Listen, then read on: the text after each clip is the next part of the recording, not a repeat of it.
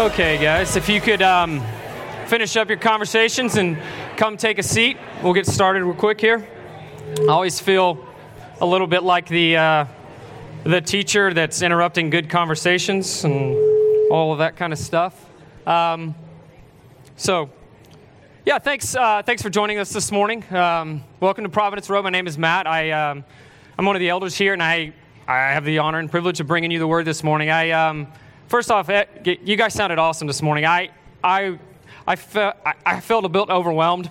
Um, music wise and just what was being said, but you guys sang the songs for me, and, I, and that's um, I don't know. It's I, I haven't been able to be here in the past couple weeks, and just to have my soul kind of uh, charged up by that, I, I, I really I thank you for just participating and singing and being here, and not neglecting um, you know the, the singing of the word, not neglecting being together. So. Um, I really hope that this time this morning is filled with truth and, and helps you find uh, freedom and joy in Jesus. And so, if you've been with us for any length of time, you know we've been walking our way through, through Genesis. We've been in Genesis for quite a while. Um, we took a lot of time at the beginning of Genesis, Genesis 1 through 3, to really get in depth with that and to really think about uh, and take our time unpacking that text because it's so foundational for who we are and uh, so foundational for our worldview and what we believe and, and why we're here and why things are happening the way they, they're happened. And so those, those chapters really help us understand uh, a lot about why we were created and, and the value, the intrinsic value really that every human has. And, and so, um,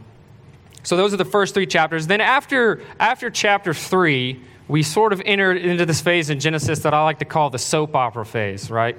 Um, People in my MC have heard me say that several times, but I don't mean that to, to, demean the text or to say it's not important. But basically, the Bible doesn't really hold back in kind of describing what's going on. Okay, so what do we see? The first thing we see, we see a brother murder his brother. We see God wipe out everyone on the earth uh, except for a family and some animals that he chooses to save. Um, and then God, after that, he promises never to strike down any, uh, all the living things again.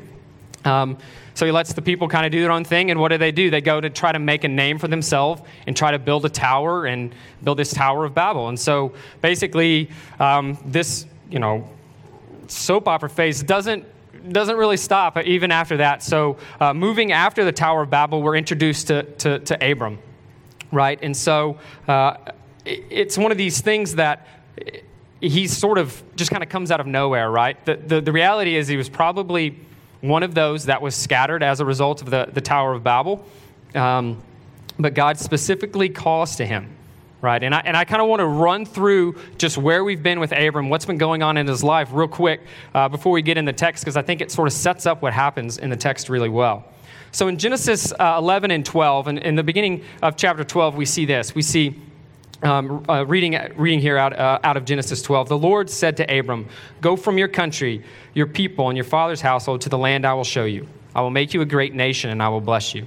I will make your name great, and you will be a blessing. And I will bless those who bless you, and whoever curses you, I will curse. And all the people on the earth will be blessed through you. So we see Abram kind of coming out of nowhere, but God calls him away from his family, away from everything he ever, he's ever known, and he calls him into um, the land of, of Canaan. Well, Problem is, he doesn't, he doesn't actually stay there too long. We see r- real quick that there's actually a famine in the land. And in Genesis 13, Abram, um, I mean, actually at the end of 12, Abram goes out of um, Canaan into Egypt. But as he's entering Egypt, he tells his wife, Hey, tell the Egyptians that you're my sister so they don't kill me right? Soap opera type stuff. This is like, why would you do that? And we sort of get a glimpse that while Abram has been called by God and he's really this, this father of our faith, right, he, uh, he has some flaws. The first one we see here is his willingness to sort of to compromise and to, to do whatever it takes to, to survive. Um, so then we, um, the Egyptians eventually find out that Sarah is Abram's wife, and they send her back to Abram and they kick him out of Egypt, right? Um, we see, and so that moves us into chapter 13. Chapter 13 begins with Abram actually retracing his steps. It actually um, names all these places he's going. It's, it's like this idea that he has, okay, he's realized his mistake and he's turned around and he's trying to retrace and trying to seeking a restart right? This is much like something we would do when we feel like we have failed God. We sort of seek this restart. And he's seeking this place to where um, he first experienced God, where God first called to him. So he's actually going back through all these things. And um, as he does this, though, uh, some other problems rise up. So Genesis 13:2 indicates that Ab- uh, Egypt was actually very good to Abram. It says Abram was very rich in livestock and silver and gold, and this this actually created problems. He had so much stuff that the land couldn't support him and his nephew, um, who had been living together and been together this whole time. And as a result of that, uh, Abram and Lot his nephew split. Lot goes to live in Sodom. Sodom is eventually, uh, right, or right after that, is conquered, and Lot is captured. Right, but Abram shows boldness and uh, c- courage. He goes and has this daring night raid, night attack, basically, and rescues his nephew Lot. So we see this series of events. We see in Genesis 12, um, Abram not really making the best decisions when he's moving into Egypt, but he repents of those things. He moves back. And so in Genesis 13 and 14, we see some maturing. We see some cour- courage. We see him um, making what we would consider probably good decisions, right? And so in Genesis 15, which is where Blake was last week, we see God reaffirming his covenant with Abram.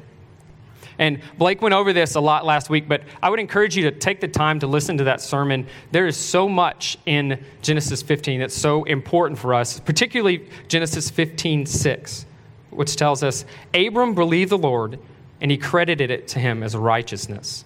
This text is, is foundational to understanding how our, our salvation is based on faith, not works, right? This was credited to him. He didn't earn it, it was credited to him. Um, and so Genesis 15 also shows us um, God making um, this covenant with Abraham.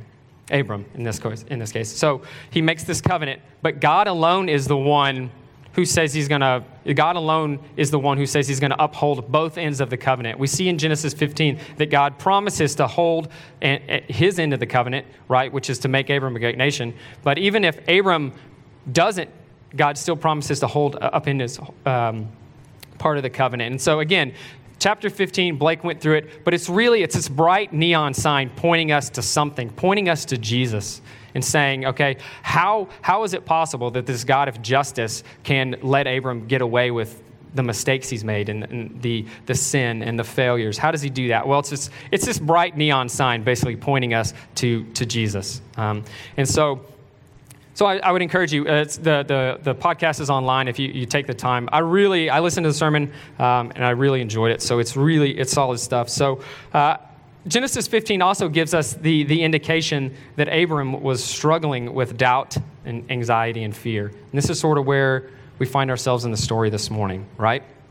Abram could Abram is likely asking himself, how, how do I himself, how do I know that I can trust God? Does God really want what's, what's best for me?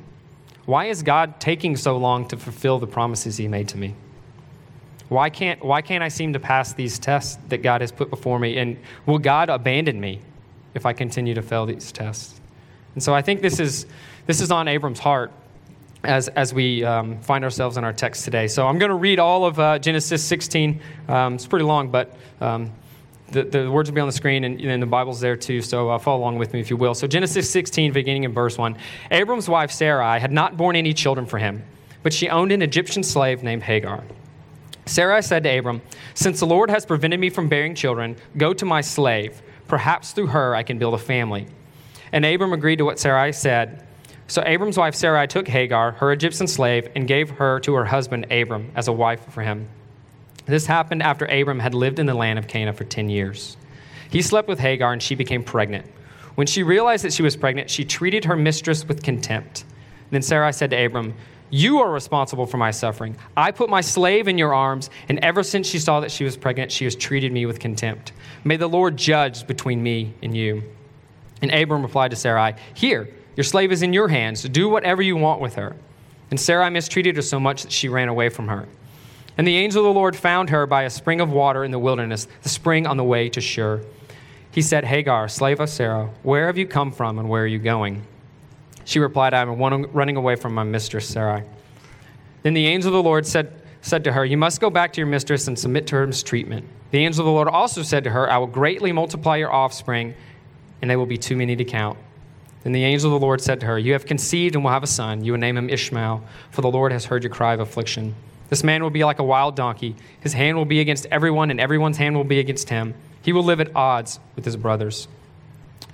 So she called the Lord who spoke to her, the God who sees. For she said, In this place have I actually seen the one who sees me. That is why she named the spring a well of the living one who sees me.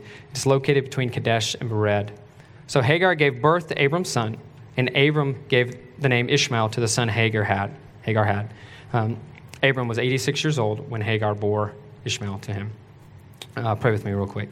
Um, Jesus, we see a, a ton uh, going on in this text, and I pray that um, uh, we will um, just, God, your spirit will go forth and, and, and um, open the eyes and ears of the people and speak through me as I'm here to um, just what, what you have for us this morning through this text. I, um, we're so thankful that you are a God who sees us and hears us, and we're so thankful for the provision you made for us in uh, Jesus, and uh, it's in your name we pray. Amen. So, okay, that was a lot, right? All kinds of stuff going on. So, this text, like uh, much of Genesis, has a lot of wisdom and insight if we're willing to take the time to sort of unpack it all. You, you rush through a story like this, and it's just like, I don't even know where to start. So, uh, the first thing, I do want to address um, the overall mistreatment of women, right, via slavery and polygamy that is mentioned in this passage. Appropriately, these are very important issues for us. Um, and the acceptance, the apparent acceptance of these and these practices in this text can bring up some considerable, you know, dis, dis, un, uneasiness or even distrust of the of the text. Like this is this is too old. All this stuff going on, it's not relevant to us here. Um, However, we have to remember the difference in Scripture between a dis- descriptive text and a prescriptive text, right? A descriptive text is just telling us what's, what's happening. And that's what's going on here. The, the author of, uh, of Genesis is merely just describing what happened. Okay, the author is not uh, confirming or denying the acceptability of these practices. In fact, by describing sort of the, the chaos and the dis- disorder that results as a result of these things, it's easy to say the, that the scripture is saying, hey, these are, these are not actions to be repeated. These are not things that we want to continue doing. Um, surrogacy via, via, a female slave was a culturally acceptable practice in this Near Eastern um, society, where the resulting child would then be an heir uh, of the owning family. Polygamy was also culturally common, um, and it was actually practiced by, by many heroes of the faith throughout, throughout the Bible. However, um, almost universally throughout Scripture, this is, as we, we see polygamy, we see negative consequences pretty much every single time. Um, and so, while the Old Testament doesn't, isn't particularly uh, clear on what's going on. Uh, the New Testament is. Jesus interprets Genesis 2.24 for us in, in Matthew 19, um, describing this lifelong union between one male uh, and one female. And so while we see this disorder and this confusion, especially for us, like what, what's going on with multiple wives and things like this, Jesus clears this up for us in the New Testament. It's very clear um, uh, as he describes uh, Genesis 2, 224, um, that, that, that marriage is between uh, one male and one female. Uh, so in this case, Abram and Sarah were likely doing what was culturally acceptable, particularly in the case and the barrenness that Sarah was experiencing. Um, however, it will be made clear throughout the remainder of the patch, this passage that cultural acceptance does not equate to God's will. Um, so yeah, so again, I know that was a that was pretty quick and a broad view of, of these issues that we have. I I've went through quite a few texts, and um, so if you're interested in that, I can provide uh, those for you um, if if anybody's interested. So, um, getting back to our, our the specific text here, getting back to Genesis uh, 16, I believe there's a pattern laid out in this chapter that is very instructive for us as we fight against sin um, in our lives right? We fight against temptation and, and against sin in our lives. Okay, so we'll walk through the text here. The first thing we see in the text is, is Sarah's, uh, Sarai's covetous desire leading her to distrust God. We also see this culturally accepted remedy available to her in her, her, her circumstances. So she puts these two things together and she forms a plan, and that's what we see um, here. Abram's wife, Sarah, had not borne any children for him, but she owned an Egyptian slave named Hagar. Sarai said to Abram, Since the Lord has prevented me from having children, go to my slave. Perhaps through her I can build a family. Since the Lord has prevented me from having children, this is the statement that sort of, it's critical to Sarai's understanding and her coveting and, and her forming of this plan. She wants a child, she wants a family more than anything. And despite what God has told her husband, just in the previous chapter, she does not believe God's plan. She does not trust it. She thinks that she has to do something, right? And she bases the rest of her actions on this distrust, right? And so I ask you, I, I ask myself, how many, how many of us believe things about God or about ourselves that aren't true? And they lead us, lead us down to these decisions. I mean, do you believe that God wants the best for you? Or, like Adam and Eve and Sarah in this situation, do you believe that God is withholding things from you? Do you believe that God is working all things for your good? Or do you believe that God is punishing you for the wrong things you have done? Do you believe that there is now no condemnation for those who are in Christ Jesus? Romans 1 tells us. Do you believe, as Psalm 32 tells us, that we are a people who the Lord will never charge with sin?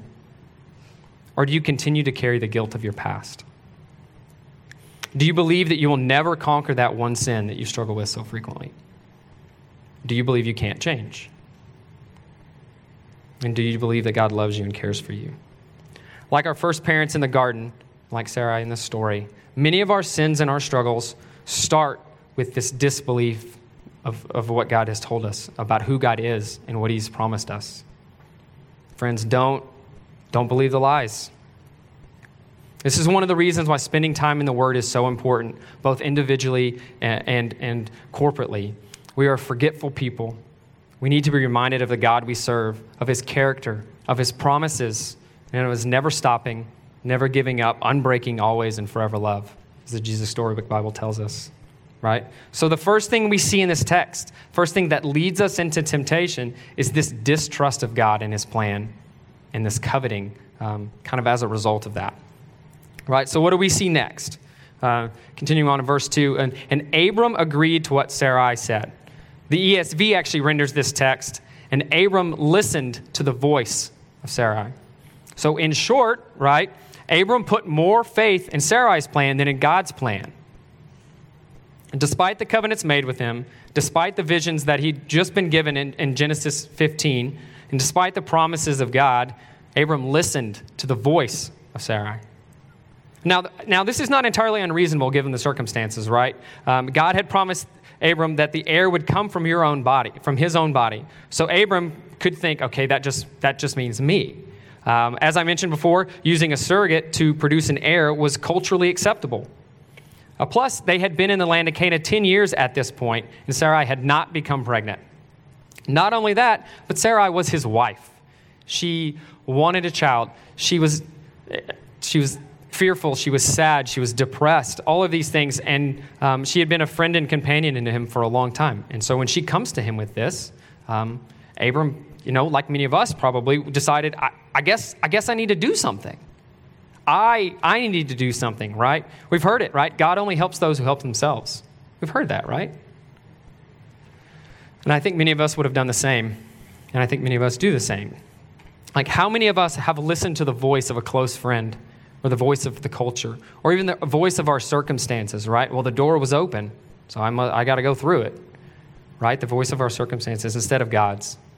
Um, Abram doesn't seek God's wisdom or guidance in this situation. He had just went through a period where he made, made all these right decisions, and we, as we see in Genesis 13 and, and 14, and God reaffirming his covenant in Genesis 15. But it should be pretty clear to us now that, um, that, that Abram is not, you know, those questions that he was asking himself, right, the fear and the anxiety and the doubt that he had in, in 15 has now come up. Um, so we see Sarah's false premise informing her decisions and now we see Abram agreeing with her, right? And we're headed for trouble. So, continuing through this passage, looking at verse 3. So, Abram's wife Sarai took Hagar, her Egyptian slave, and gave her to her husband Abram as a wife for him. This happened after Abram had lived in the land for Canaan for 10 years. He slept with Hagar, and she became pregnant. And when she realized that she was pregnant, she treated her mistress with contempt. Okay, here we do see that Hagar does indeed become pregnant, uh, which makes her treat Sarai with contempt, right? This means um, Hagar, she became prideful, basically, and viewed, viewed Sarah as beneath her, as less worthy uh, than her. It's probably fair to assume that, uh, that Hagar, Hagar stopped uh, obeying Sarah, or at least didn't work as hard as before. Um, so we see Sarai's exploitation of Hagar backfiring quickly, right? And the next thing we see is Sarah's reaction to this. Um, Sarah said to Abram, You are responsible for my suffering. I put, my, I put a, my slave in your arms, and ever since she saw that she was pregnant, she has treated me with contempt. May the Lord judge between you and me. So Sarai speaks very harshly to Abram, blaming him for her suffering. So much so that she appeals to God for justice, right? And while Abram is not justified in abdicating his responsibility, neither is Sarai. She actually says what she does. She says, I put my slave in your arms, but she refuses to share her part in the blame. So, as our first parents, Adam and Eve, did in the garden, Sarah points to someone else as responsible for the consequences of her sin. She blame shifts. As Tim Keller notes to us, blame shifting is directly tied to the impulse of self justification, which is the very essence of sin. Blame, blame shifting is something each of us do because it's part of our sinful nature, inherited from our first parents. And it's while it's likely that the person or group that we're trying to shift the blame to bears some responsibility, we cannot ignore our part. Um, so, so Sarai then, after kind of imploring God to seek justice, again, it doesn't wait, right? And seeks justice and vengeance on her, uh, herself. And she mistreats Hagar so badly um, that Hagar flees back to Egypt. And meanwhile, Abram basically stands back and throw up, throws up his hands. He says, Abram replies to Sarah, Here, your slave is in your hands. Do whatever you want with her. Okay, we got to remember at this point, Hagar is his wife, and she's carrying his child. But he obviously doesn't treat her uh, the same way he, he views Sarah, but his cowardly and callous response reveals, again, a, a, failure to take responsibility for his actions. He attempts to blame shift just like Sarai did. He tries to claim neutrality when it's clear that he still bears, he also bears some of the responsibility. Okay? So at this point in the story, everything has unraveled. We can see um, these decisions that were made and the results of those. Um, so, but what's the pattern that we see? What's the pattern that we're kind of seeing here? Okay. First thing we see, we see distrust in God's plan, um, which led to, to her coveting something that she, she didn't have. Um, and refusal by Abram uh, to seek God's counsel and then listening, listening to the wrong voices, listening to something um, telling us something that's not true or the plan that is outside of God's plan. The circumstances then and the culture allowed um, for this sin to go forth, and then we see um, the giving in uh, temptation. And as a result of that, then we see the negative consequences in, in blame shifting, right? Um, this is actually a pattern that we've seen before. In Genesis 3, what happens? Satan uses a false premise to cause God, uh, cause Eve to distrust God and to covet something he said not to have. Eve listens to the voice of Satan instead of the voice of God. Her circumstances allowed for her to act on the temptation. She, she and Adam fall into this sin, and then both at the end of that story, both Adam and Eve try to blame shift once the negative consequences of their sin come to light. There's a familiar pattern here, and I believe it's a common pattern to a lot of our sinful decisions. Um, it may not be clear, as clear as it, as it is in this story, um, but I believe there's a pattern um, in all of those. And um, I think we'd be wise to recognize this pattern in our own lives. Um, recognizing this pattern can help us fight our sin from the root. Instead of just check, seeking to change our circumstances, right, we can also dig deeper to the root of our, detr- our distrust with God and fight it with truth. We don't have to listen to the voices, we don't have to listen to the lies. We have truth available for us. All right. So the story ends there, right? Everyone learns their consequences, works harder to, to do better next time. God waits till they have it all figured out, right, before intervening in their lives again. Because God only helps those who help themselves, right? That's not what we see.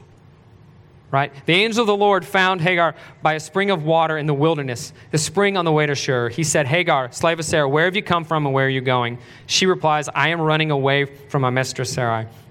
Then the angel of the Lord says, You must go back to your mistress and submit to her mistreatment. The angel of the Lord also says to her, I will greatly multiply your offspring, and they will be too many to count. An angel of the Lord seeks out and finds Hagar, right?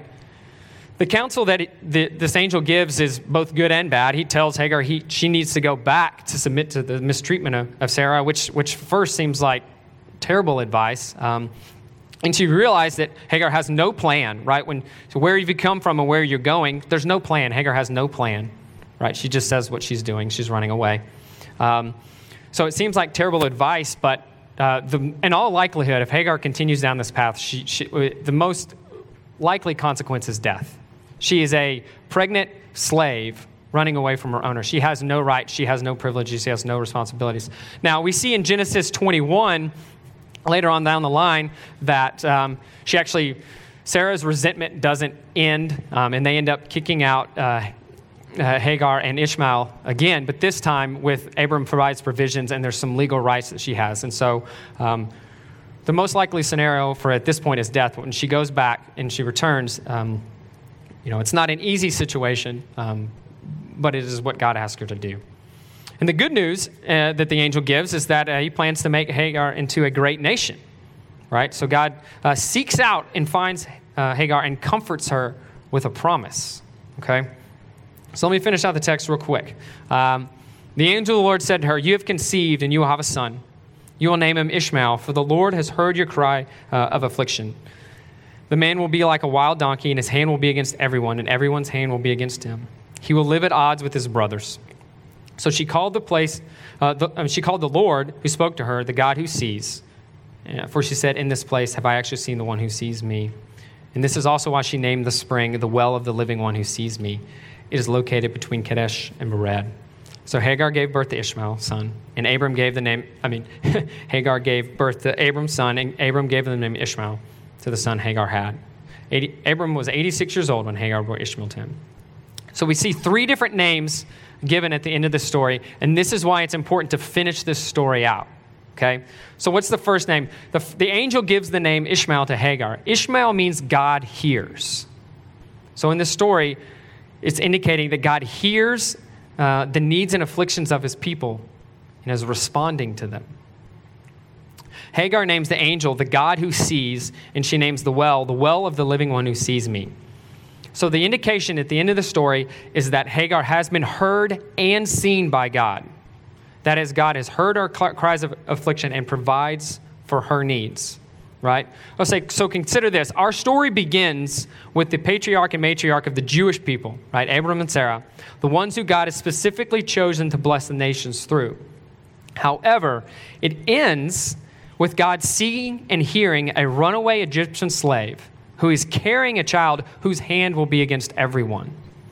Okay? As Tim Keller points out to us we see how God's grace subverts and contradicts, does not condone traditional human social institutions. Hagar is a woman, a slave, a non believer in Yahweh, and of the race outside the chosen line of Abraham. And yet God comes to her and blesses her. There is a God who notices even the marginal, unimportant people. He sees the suffering and their injustice, and he does something about it. What a contrast from the pagan gods who are remote and will only be moved to action by elaborate prayers and rituals and sacrifice. A God who sees me is a God of grace. Right? Our story doesn't end with God saying, try harder. Maybe you'll do better next time. Much like we see in Genesis 3, where God provides clothing for Adam and Eve, um, God not only hears and sees us, but He also provides for us. God knows that we cannot keep our end of the covenant. He knows these things. And this is why in Genesis 15, he promises to uphold our part of the covenant as well as our own. He doesn't leave us alone, right? And we know from the rest of the from the rest of scripture that he does exactly that that we fail him and he provides for us. God's ultimate provision for us was Jesus the one who rescues us from sin and separation from God, the one who pays the debt that we owe for breaking the covenant, the one who, who makes a way for us. God is a God who keeps his promises. So, what's the overall pattern that we see in Genesis 16? I went through half of it already, but we see distrust in God's plan and leading to coveting. We see a refusal to seek God's counsel and listening, then uh, leading to listening to the wrong voices. We see circumstances and a culture that allow for that sin. Then we see the giving in to the temptation. And we see the negative consequences, and then we see blame shifting. The story doesn't end there.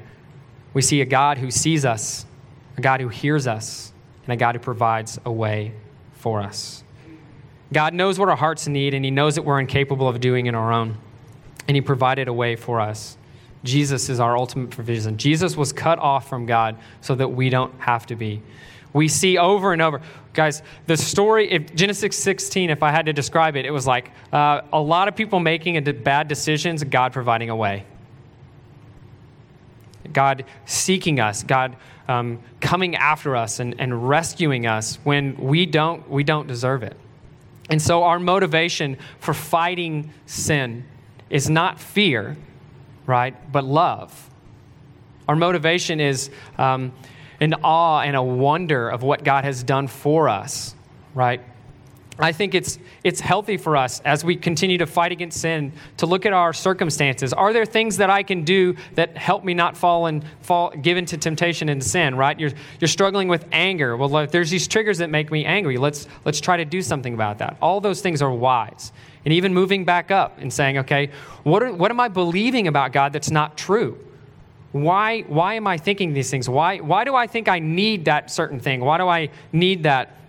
um, job or you know why do i need a spouse you know me married? What, whatever it is what are these things that we covet? All of these things. Like where are these roots in our and where are we not believing what god god's promises those things are really healthy for us to think about and to think and to, to move and to discuss. This is what our fight clubs are for right?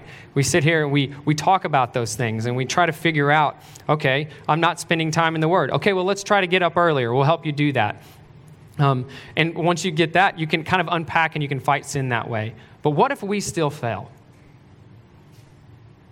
I mean, if it's up to us, I mean, the story we tell lies. This no this isn't my wife. This is my sister. No or we say we're to we're to do it. I'm to do this my way. I know god you have given me a way. You have given me a vision. You have shown me the way to do it but i'm to do this my way. We all do these things. But yet god as we see in this text, God goes to us when we have nothing to give to him. Hagar had nothing. You could actually probably make the case that Hagar had seen Abram's and Sarah's action and wanted nothing to do with God, their God, right? It's like, if these people are going to act this way, I don't want to associate with them. But fortunately, God goes to her and sees her and rescues her in her helplessness. She could do nothing, but he, he sees her, he hears her, and he provides for her. And we have to see that for us um, as Jesus. Jesus is our ultimate provision. Jesus is the one um, who, this is how we can say there's no condemnation in for Christ Jesus, right? This is how we can say that our sin will not be counted against us because Jesus himself has been cut off, uh, was cut off from God on the cross uh, on our behalf. Um, so, yeah, pray with me, please. God, we, we thank you for this time and we, we thank you for your provision in Jesus. Um, Jesus, um, just an amazing story, God. We, we have nothing to bring. We can uh, seek and, and strive and try to find our own way and try to do our own thing, um, God, but ultimately, God, we will, we will fail. Um, but that didn't stop you from providing for us. That didn't stop you from seeing us. That didn't stop you from hearing us. And that didn't stop you from providing a way for us we are incredibly grateful for, um, for that truth. And God, will that be the truth that motivates us to fight sin? God, uh, and the destructive and consequences of sin um, are, are visible and everywhere in each of our lives. Um, and may we fight against sin. May we fight for the truth. Um, all the while knowing and understanding, God, that you are a God um, who sees us, God who hears us, and a God who provides for us, even when we can't. Um, so, you know, we pray. Amen. So, at this point in the service, uh, every week, we remember God's provision for us, right? Something we see uh, very clearly um, on the cross, and even the night before um, Jesus was crucified. Um, this idea of being like, so in Genesis 15, part of the covenant was for, for God basically saying, if I don't keep my end of the covenant, and if you don't keep your end of the covenant, I will be the one who's cut off. I will pay the punishment, right? And we see that. So the night that Jesus, before Jesus was um, crucified, we see um, him coming to his disciples and saying, um, This is my body, broken for you, literally cut in half, cut for you, just like the pieces um, that we see in Genesis, uh, Genesis 15. Um, so, um, this is the, the body of Christ um, broken for us. Right? And the blood. See, the blood of Christ shed for us. Again, remembering the provision, remembering the cost of what God has done for us. Um, and uh, just the amazing sacrifice that was given to us, the amazing promise that God kept to us but by providing a way for us. Um, so, what we do in this time, uh, we, we, we take the body and the blood of Christ to remember um, what God has done for us. Uh, so, if you are a believer, um, if you would consider yourself a child of God, if you uh, feel, um, if you are a follower of Christ, right? This this is for you. You don't have to be a member of the church to come um, come take communion. We we will serve uh, to anybody who is a follower of Christ, and so uh, we do ask that if um, if you don't if you don't consider yourself a child of God, if you don't consider yourself a follower of Christ, um, that you would you know think about think about how how do you reconcile these things if if you strive really hard but you fail then what? Right?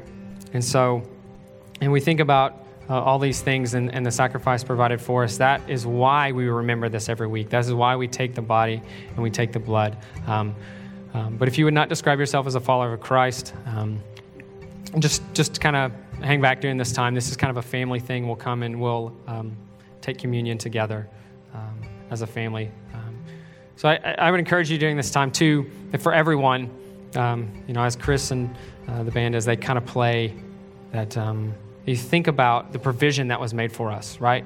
We have a God who sees us, a God who hears us, and a God who provides for us. We are not alone in this. Um, and so, whenever you're ready, uh, come and, and take.